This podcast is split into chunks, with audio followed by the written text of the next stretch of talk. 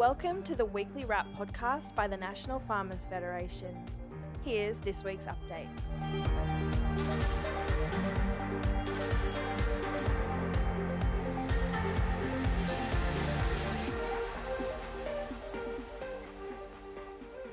Hello there, and welcome to a special edition of our weekly wrap podcast, the first in a series to bring you presentations from the NFF National Conference, which took place in Canberra this week.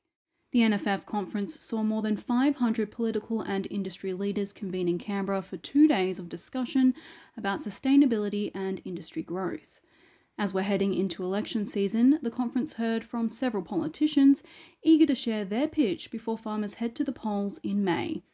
Today, we're starting this podcast series with remarks from Prime Minister Scott Morrison's virtual appearance at conference. Let's hear what he had to say. Well, g'day everyone.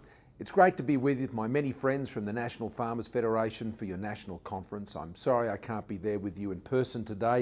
It was great to be with Fiona and Tony just the other day in my office in Canberra, and so I wish you all the very best for a very successful conference.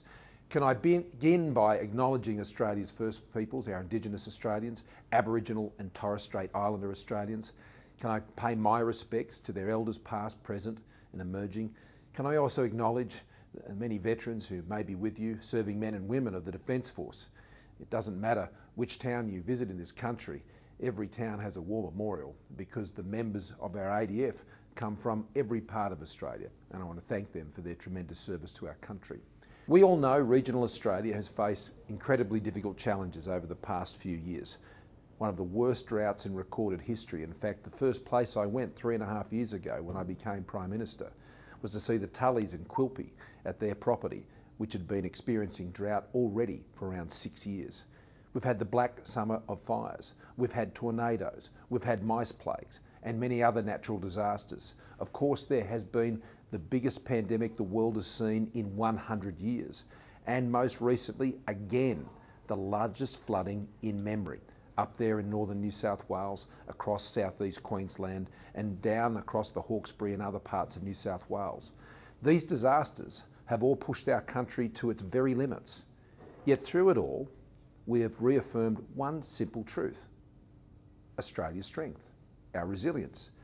Even in the most challenging of times, we have found the ex exceptional spirit of the Australian people. Now, I remember when I went to see the Tullys up there in Quilpie, as we looked out on what was a moonscape on their property, they showed me the pictures of grass up to our hips. And they expressed a hope and a confidence in the future. And when I went back to see the, the Tullys about a year or so ago, they showed me uh, again, the same paddock, and it was about up to our shins, and they could see things returning to life. During the pandemic, you did an extraordinary job. You kept food on the tables, you kept the supply chains going, you helped the country keep going. We have an extraordinary farming industry, but more importantly, we have extraordinary farmers in our country, producing more than 90% of our domestic food, generating tens of billions of dollars in exports for our nation.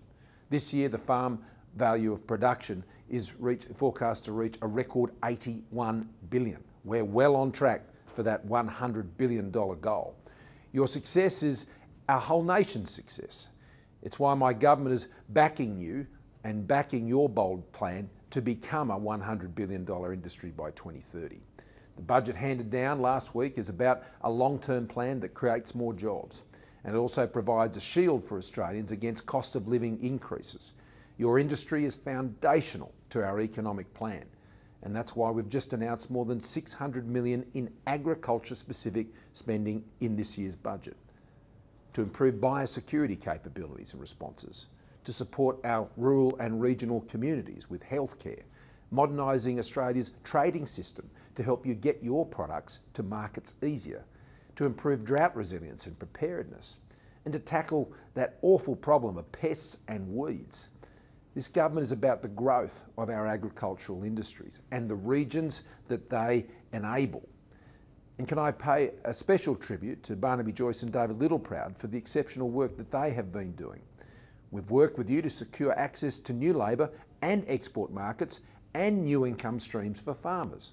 We have recently signed the Australia India Economic Cooperation and Trade Agreement, providing new opportunities with one of the fastest growing economies in the world. It is a big door we have just opened with India. A big door which we want to see more of our primary producers being able to walk through and to ensure that they're accessing this important market. And there's more work to be done there, and I know you know that. But we've made the initial um, achievement here of getting that door open and things, whether it's on wool or on crayfish or many others, we are really starting to ensure that we can access that important market, giving you the diversity of markets that you need to look forward to the future with confidence. Just last week, Australia and Vietnam signed the first bilateral memorandum of understanding under the new agricultural visa program. Now, I know that's something you've been looking forward to for some time. I certainly know it's something David Littleproud has been working hard to achieve in his role as Agricultural Minister, and I want to thank in particular him. I want to thank Marise Payne for the fine work she's done as Foreign Minister to secure these agreements, um, the one with Vietnam, and Alex Hawke for what he's doing to make that happen on the ground as the Minister for Immigration. Ensuring our farmers continue to have the labour you need to realise your opportunities. We've also recently introduced legislation to create a tradable biodiversity certificate, creating additional income opportunities while continuing to build Australia's reputation as a sustainable supplier to the world. Now, this builds on the more than 100 billion this government has committed to regional Australia since 2013. That's right, 100 billion. I know, my government knows, my coalition government between the Liberals and the Nationals know that Australia is way more than our eight capital cities all around the country. The wealth of our nation resides in the regions. And in this budget, we're now investing a further $21 billion to unlock that wealth in our region and the opportunities that are there in regional Australia so that businesses, including your agricultural businesses, your farms, can grow. We're investing in securing water, including the Hells Gates Dam, road, rail and regional connectivity. The 2 billion regional accelerator program. And I really want to commend Bridget McKenzie working so closely um, with me on this occasion to ensure that we could get that program in place. What this does is takes our most successful programs, uh, whether it be in manufacturing, for example, on food processing. We want to increase the link between the primary producers and the manufacturing producers in the food and beverage industry. Programs that will drive transformative economic growth and productivity in regional areas. Through the Accelerator program, we're extending existing programs targeted at regions, including manufacturing, industry development, research and development, education, ensuring we get a closer link between our universities and the scientists and researchers there with our farmers and with our manufacturers. It's a great ecosystem we're seeking to build. Now, I know that many of you are grappling with unprecedented floods, especially in New South Wales and southeast Queensland, and we're determined to get you back on your feet. And we've acted to get money and support into the hands of those who need it and as fast as we can. We've set up income support payments to help farmers and small businesses and locally, local community groups rebuild. And to date, we've provided over $2.7 billion to the flood recovery effort including the primary producer grants of up to 75,000. Every single time I walk into a flood affected region of this country, I am always reminded of the time uh, when I stood up outside of Cloncurry and Julia Creek in the dreadful floods that saw hundreds and thousands of head of our livestock industry literally washed out to sea.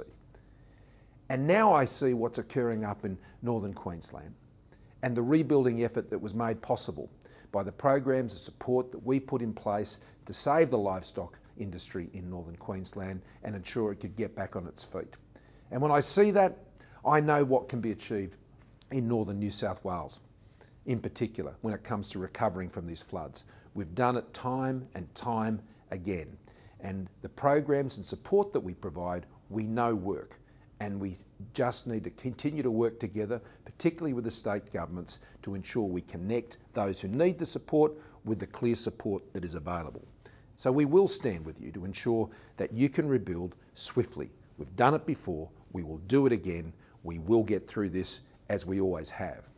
In the coming months, Australians, they'll have a very important choice. It's a choice between who's got the record of managing an economy through a global pandemic and recession while maintaining our AAA credit rating and seeing unemployment fall to 4%. That's down from 5.7%. You know, when the Labor Party were last in government with Kevin Rudd, they took an unemployment rate of 4.2% from John Howard and turned it into a 5.7% unemployment rate under Kevin Rudd. Now, that's extraordinary. Now, my opponent, he's never delivered a budget, not one, but he's relying on Rudd economics um, when it comes to how he wants to manage the economy into the future.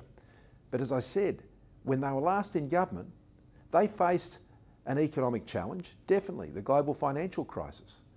But you know, what we've been through over the last few years is 30 times worse. Now, that's, that is not any sort of assessment that we've made up on our own.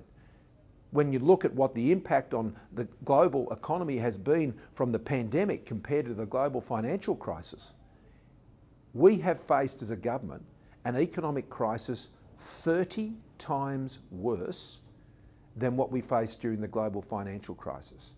And under our government, we're enable uh, Australians to get into jobs and come through this, and we've done 50% better than the Labor Party did when they faced their crisis when they were in government.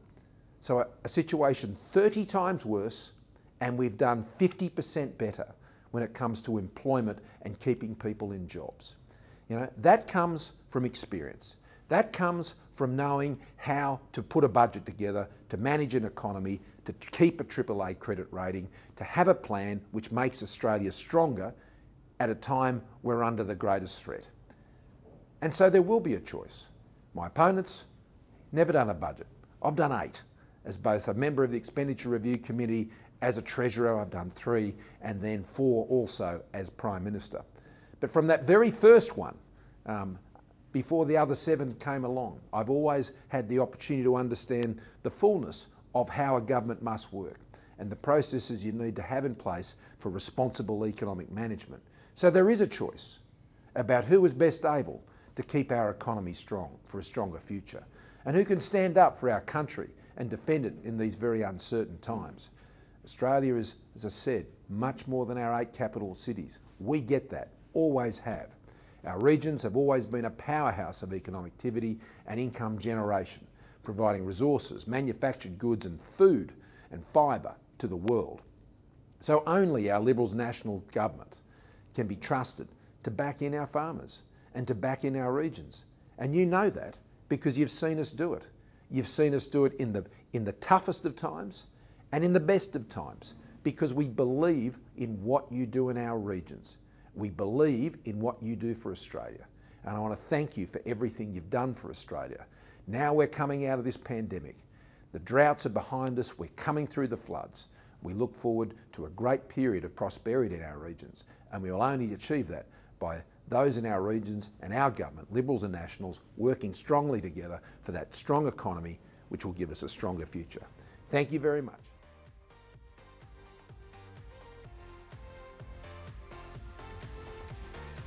Thank you for listening to this weekly wrap up from the National Farmers Federation. For more information about the NFF, visit nff.org.au. Otherwise, stay tuned until next week for the next instalment.